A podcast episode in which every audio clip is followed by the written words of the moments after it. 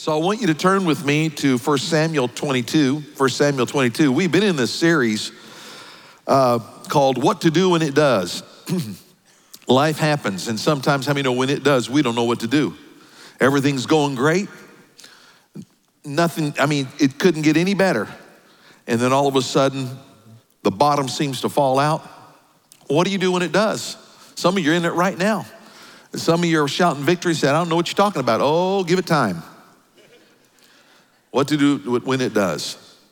And today I want to cover something that happened in this season of David's life while he's on the run. He's on the run.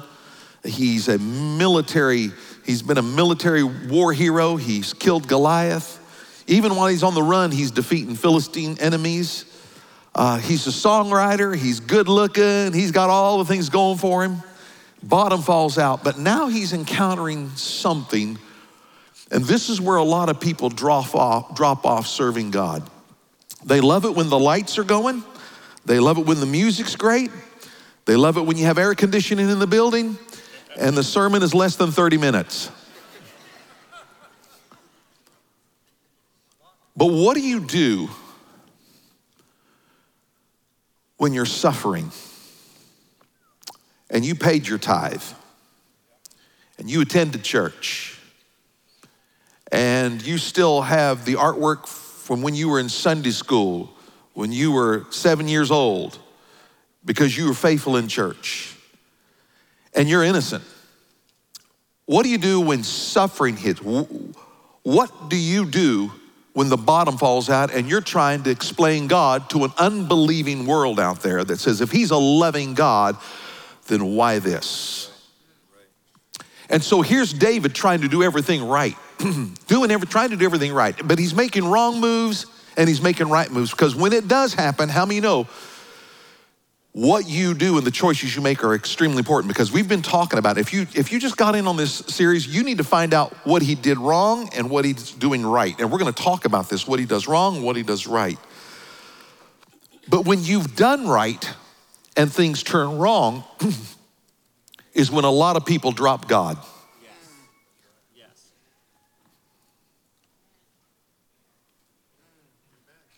So we're going to talk about he's done things wrong and he's done things right. And why do innocent people have to suffer because of this? So David's on the run, you know the story. And we had part of the story. Remember, he's on the run and he goes to this place called Nob, and there is this priest called Ahimelech. And you remember that was the wrong move he made because he lied. Remember, we talked about don't fabricate during your crisis.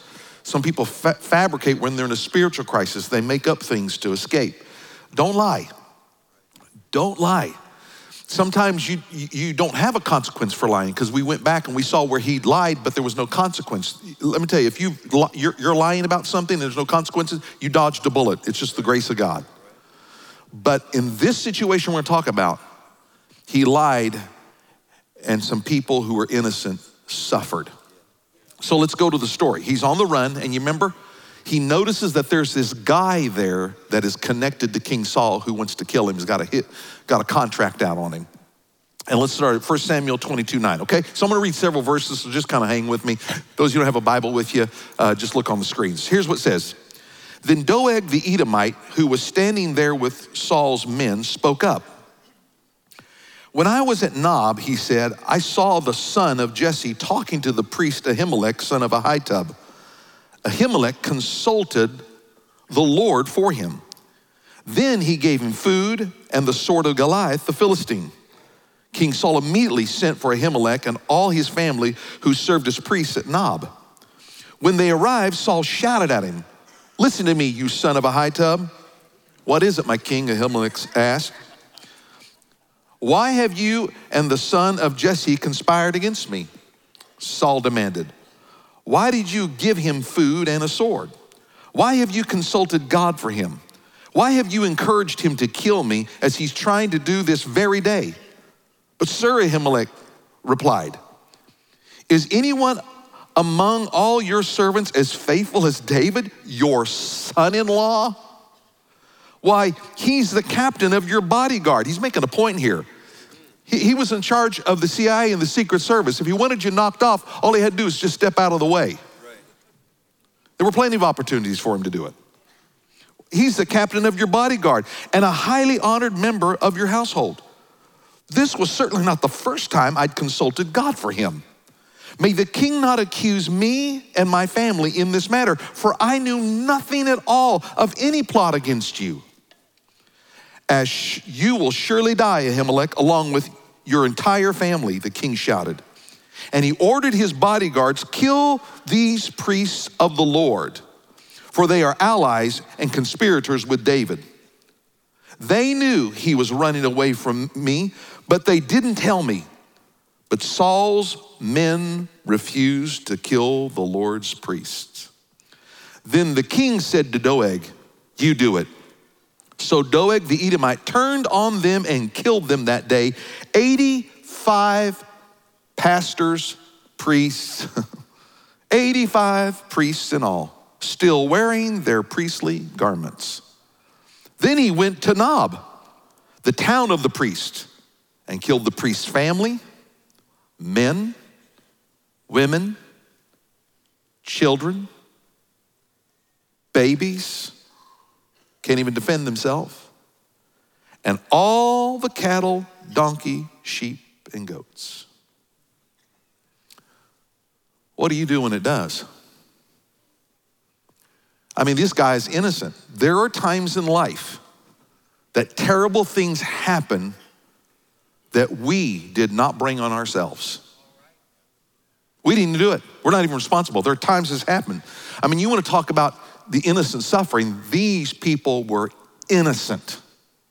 Innocent. I mean, you talk about a guy with conviction, a guy with courage, and those 85, pre, uh, 85 priests. You talk about courageous people.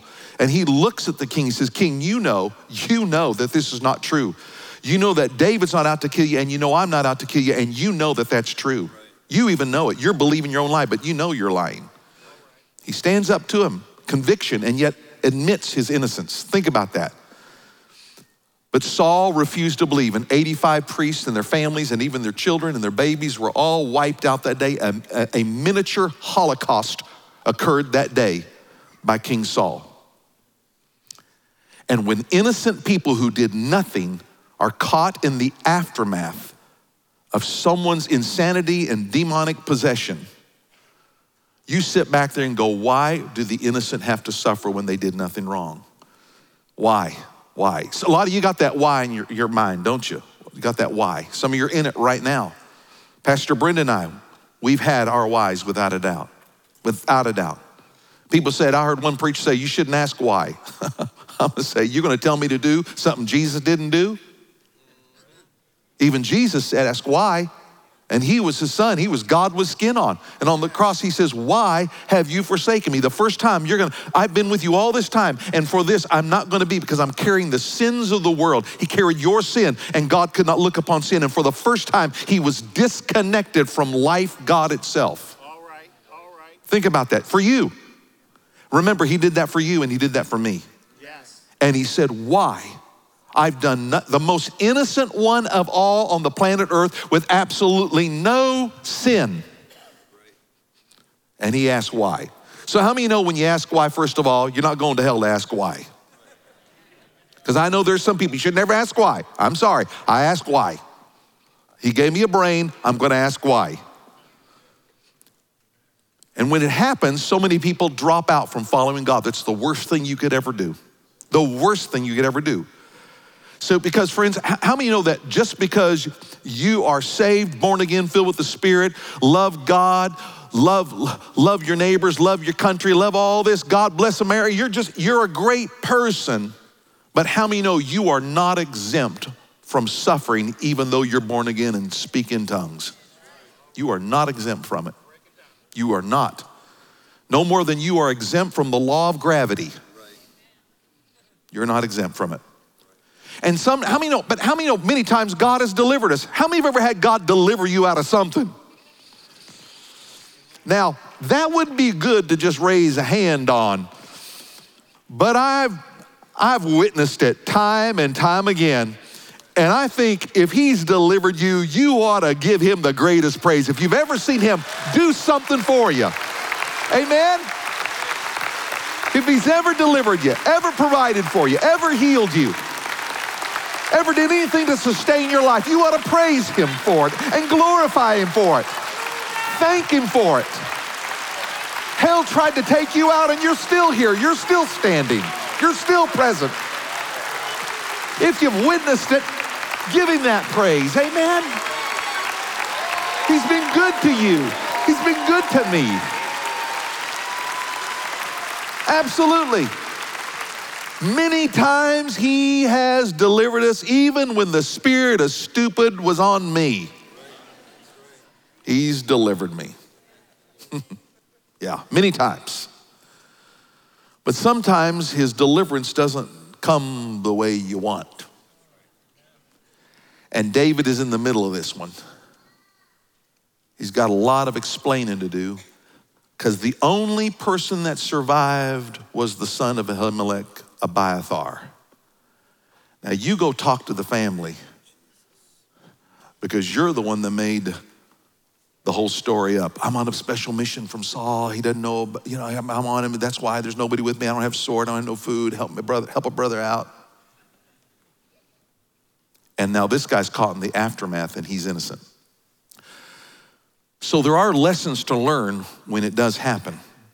So if I could just point two things to you, just real quick, just two things, two things that I want to show you that I see in King David's life. The first thing that always happens is admit your failure and affirm your faith. You know, sometimes things happen that are sometimes circumstances beyond our control. Sometimes things happen because of other people's decision. It wasn't your fault at all. But sometimes things do happen because I've made a poor decision. And that's the time when a lot of people don't ever want to admit their failure. But we find something in the heart of David because now Abiathar, Ahimelech's son, is now with David. And look at David's comment in 1 Samuel 22 and verse 22, starting there. And I want you to look at this. Look what he does. David begins to own his part in this whole deal. David exclaimed, I knew it. When I saw Doeg the Edomite there that day, I knew he was sure to tell Saul. He knew it was going to happen. Watch this. Now I have caused the death of all your father's family. I have caused it. The first thing out of his mouth was he admits there was my part. He knows that Do, he knows Doeg and Saul are the one that are going to stand in judgment before God. But David owns it. I lied, and I knew he was there. He admits something, and this is the biggest part that people don't have, don't, don't, don't realize. Not only was Saul responsible and Doeg, but I'm going to own that I'm responsible as well in this. And he admits his fault in all of this. And I love that. But he doesn't stay there. Watch this. Look at verse 23. He looks at Abiathar and then he says, Stay here with me. Don't be afraid. Don't be afraid. Don't be afraid. How many of you would take advice on raising your family when someone doesn't even know how to take care of their own family? How many of you want to take how many would take advice from someone who can tell you how to repair your car when their own car is a piece of junk and they can't keep it going? My point is, I never want to go to the unknowing for knowledge. And my point here is, is this guy's been on the run. This guy has said, I'm one step away from death. I don't think I'm going to make it. And you're going to tell me that you're going to protect me when you yourself are scared? What is David doing here? Watch this. I will protect you with my own life, for the same person wants to kill us both. What David is doing is, is David, first of all, is owning his responsibility, but then at the same time, he starts exercising faith and he affirms it and he declares his faith and he says, Listen, don't you be afraid, of Abiathar. Here's what I know. I know the spirit of fear. I know how it can chase you down. I know they're hunting me down and they want to kill me. But he said, Here's what I know I'm still here. And the reason I'm here is because God is with me, and God is the one that protected me, Abiathar. And as long as you're with the guy that God is protecting, I can tell you that as long as you stick with me, Abiathar, the same God that is delivering me and has been keeping me is the same God that is going to keep you. So hang with the guy that is God with God, and God is with him, and you're going to be fine. Amen. I love this. I love this. And David admits it, but you say, Pastor, what's your point? The point is, is that he could say, This is partly my fault. They would have never died and starts playing all these scenarios out. He could have kept on doing this. And so then he could have said, Well, there's no use of my life. There's, there's no use. This has gone too far. And I'm the one that did this. I can't go on with life. And that's exactly what so many people do. They cannot move on with their lives because of events that have occurred, or they can't move on with their life because of their own past decisions and failures and sin and they can't move on. David is discovering something here. I know this, but he could live in that. He could have curled up in a fetal position, stayed on the bed of self pity the rest of his life, and never moved forward, never become king. But he chooses to say, I own it, but I do not have to stay here the rest of my life. There is more for my life to come.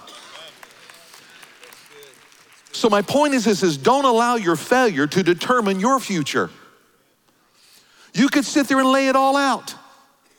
But get around people like David that I'm going through this struggle myself. But I'm telling you, if God is with me and God is protecting me, God will protect you and God will help you. If He helped me get restored, He'll help you get restored. This is the reason why I tell folks here don't, don't hide when you need help. That's the reason why we have things like Celebrate Recovery. Because there's got to be a place for people going through hurts and hangups and habits and stuff they they feel embarrassed about. There's got to be a place that's safe. That's why we have. That's why we celebrate recovery every Tuesday. Just go join it. Just pull up and come. Well, I don't think I'm safe then. Then why don't you ever call a pastor? Why are you hiding? Why don't you call one of our pastors? Have a conversation. Call one of my elders. Have a conversation. Because there are people that'll walk the journey with you practically and spiritually. They'll help you. Why? Because do you think we're all this pristine people that have never had a problem in our life, never had a sin issue in our life? Come on. If God can deliver and restore us and make us great men and women of God, the same God that took us through the process is the same God that can take you through the process, and the same God that is with us is the same God that can be with you. If you'll admit your failure and say, I'm gonna, I'm gonna, I'm gonna start declaring my faith. I mean, this, come on, September, we're starting our small groups. Going to be an incredible groups that you can be a part of. But he admits his failure. And let me tell you something, King David. You remember last week when the Holy Spirit was just moving in this place in a different, unusual way, and we start talking about David? I mean, I think this is why God always used him all the time. I'm serious. I think this is why God used him. You talk about one dysfunctional, messed up dude. Seriously. I mean, this wouldn't be his only failure. He's going to have a, you're, you're, you read the scripture, you see the rest of his failures. I mean, come on, he's committing adultery, he commits murder. I mean, just think of that. He, and, everybody think he, he just, they just think Uriah was the one that got killed. Uriah, read the story. Wasn't just Uriah that got killed. All the guys that were through Uriah that he set him up to get killed, all those guys got killed. He just killed one guy, he killed, got a bunch of people killed. Think about this. He's made so many bad decisions. His own family dislikes him. Oh my goodness. Look, look at this. When you start feeling bad, start reading the Bible about some of these men and women. God's trying to tell you something. This is not, this is not, he's not trying to tell you, hey, you go ahead and sin. You go sleep around what you want to do. Do what you want to do because God forgives. No, he's not talking about that kind of arrogance against his grace. That's no way what he's trying to tell you. What he is trying to tell you is that we give up on ourselves, but God doesn't. That's what he's trying to tell you. He's trying to tell you you're throwing your towel in way too soon. And the enemy's got you in condemnation, thinking that there's no way you could ever get out. You want to talk about a guy that's messed up. My goodness. And I was talking to President Trent from the Bible college the other day. We were talking about the last Sunday and about how dysfunctional here King David was and compared him to Saul, you'd think this dude is a worse sinner than this guy. And even in his prayer of repentance, when he got busted for, for murdering Uriah and all these other people, and he, and, and he's sleeping with Bathsheba, he, his prayer is, and Lord, against you and you alone have I sinned. Right. Yeah, right. Right. You have messed up a lot of families here. It wasn't just, it wasn't just, it wasn't just God alone. There's a lot of people you tripped up over here. And yet God uses this guy over and over again. You know what I really believe it was?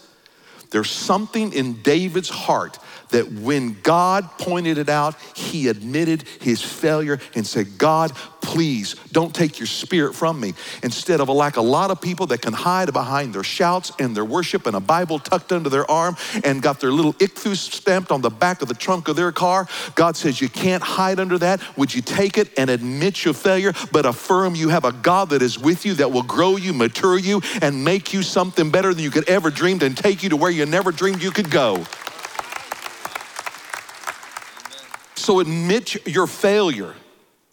Admit your faith. He admits his failure, but he affirms his faith that God is with me and I'm leaning into God. And can I tell you what? He's always repenting.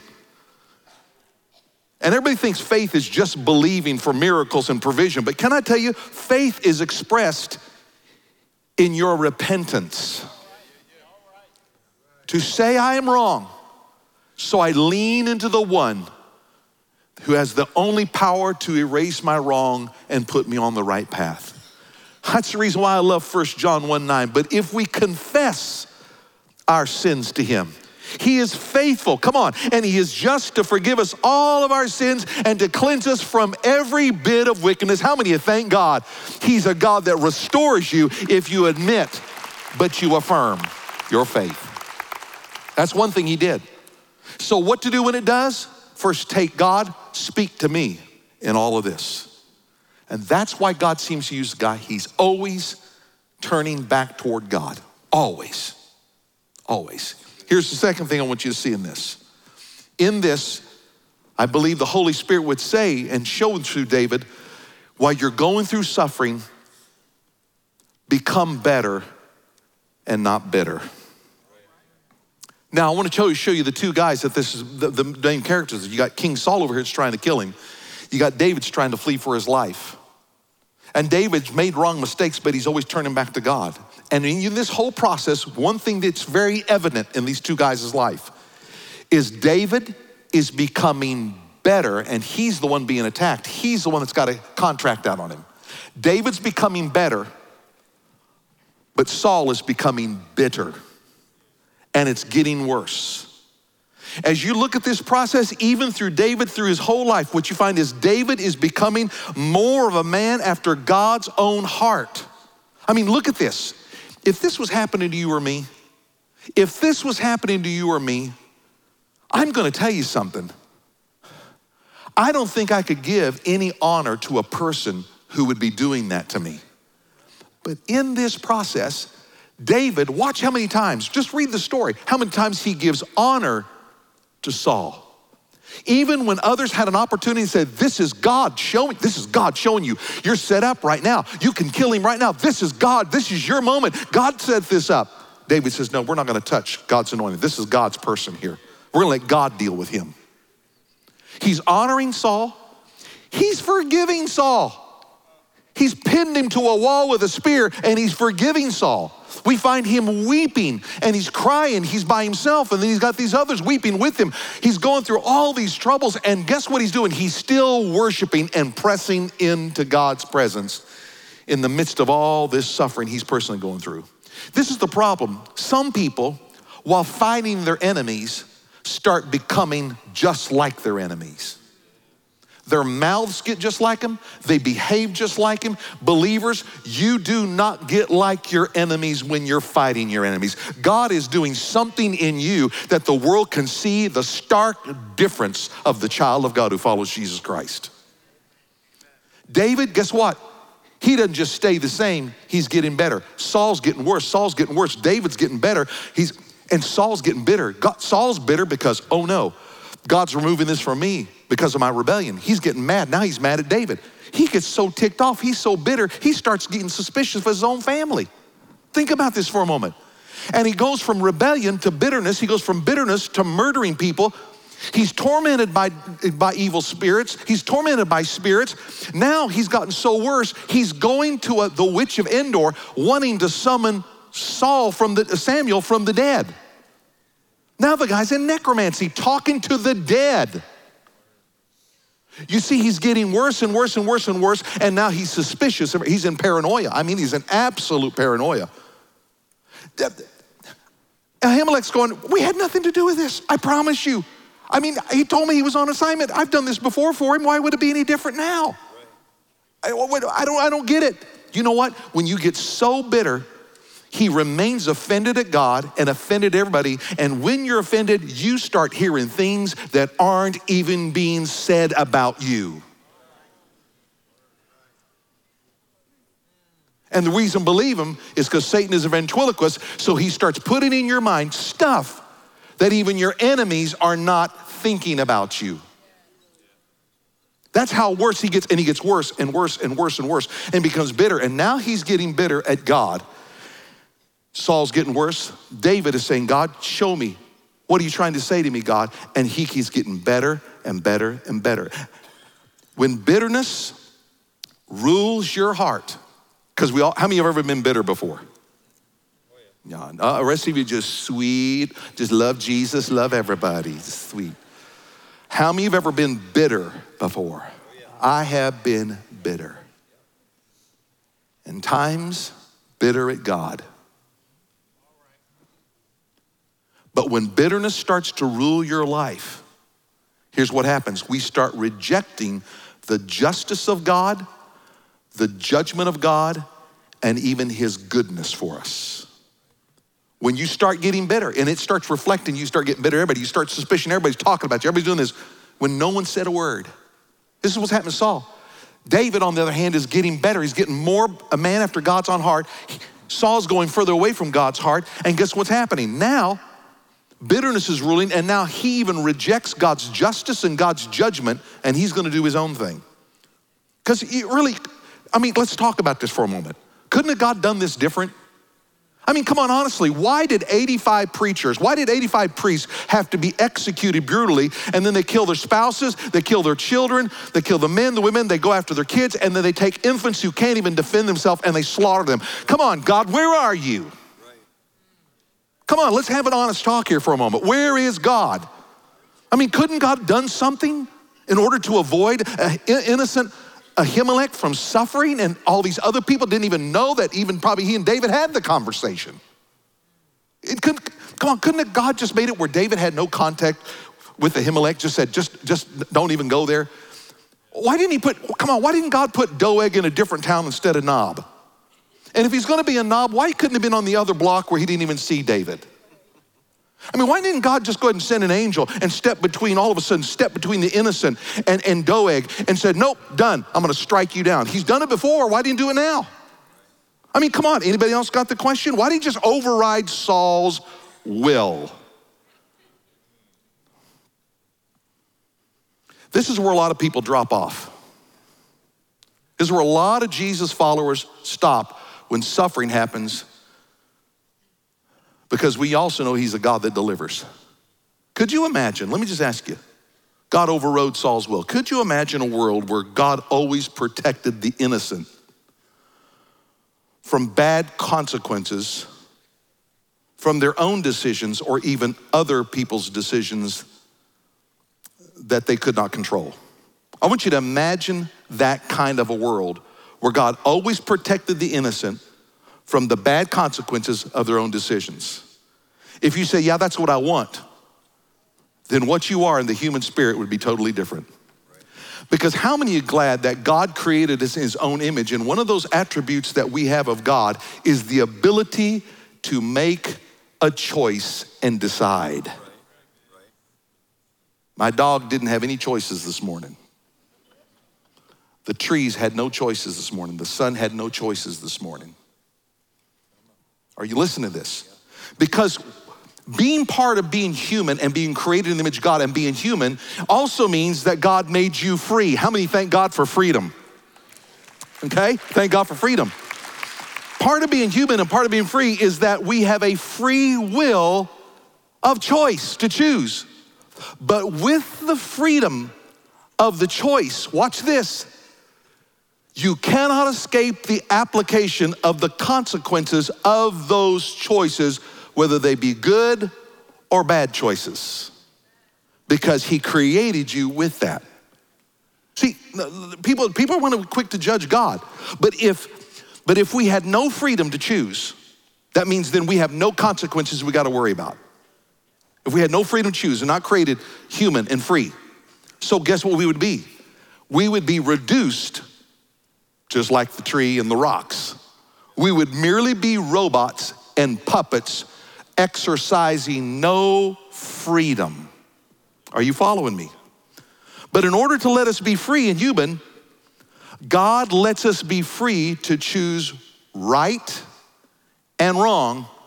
And with those right and wrong choices also come consequences. Just ask Adam and Eve. So, I know you're thinking, well, I just don't understand. Well, let me tell you. You would rather allow freedom and risk bad consequences than to deny people freedom and you yourself have the freedom to choose. You'd rather risk it. But we want to judge God quickly when things don't turn out our way. Don't be so quick. Hey, have y'all ever looked at the back of the tithing envelopes lately? Have you ever looked at one? Go grab one real quick. Just pull it out real quick. Just grab the back of it. Look at this incredible prayer back here in the back.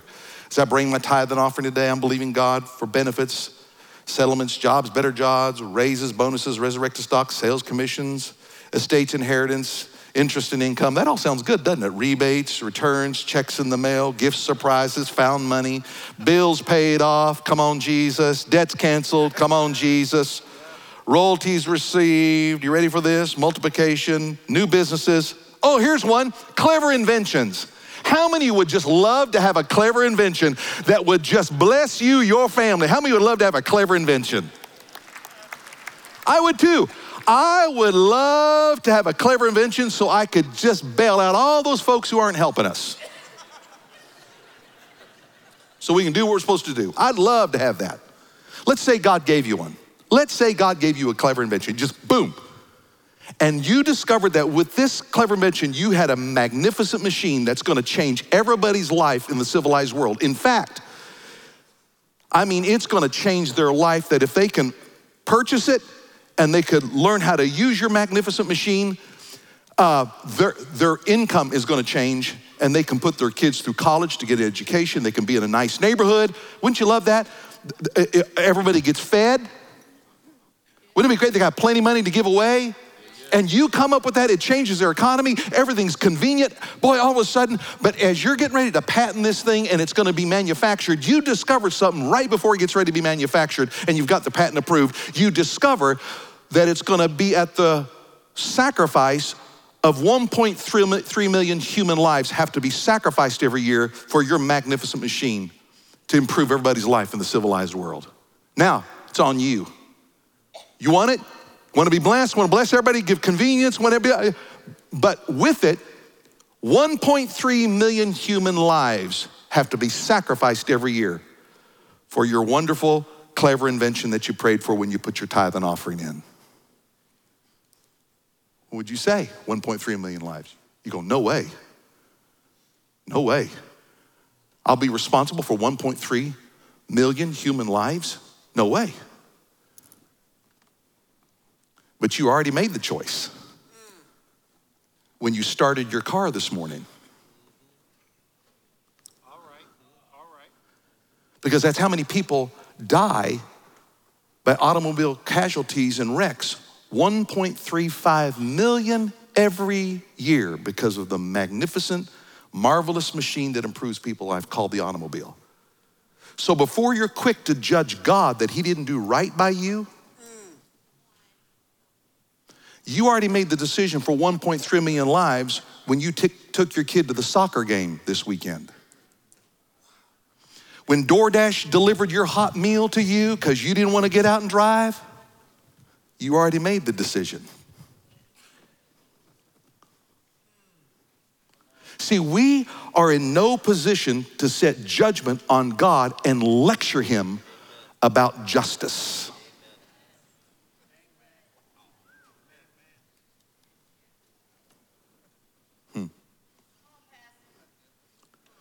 You're dismissed. God bless you. Go listen to a motivational podcast and get blessed. Amen. Because I know that just, no, but see, are you seeing what I'm saying? We are so quick here on earth to tell the one that rules the earth how he ought to do things.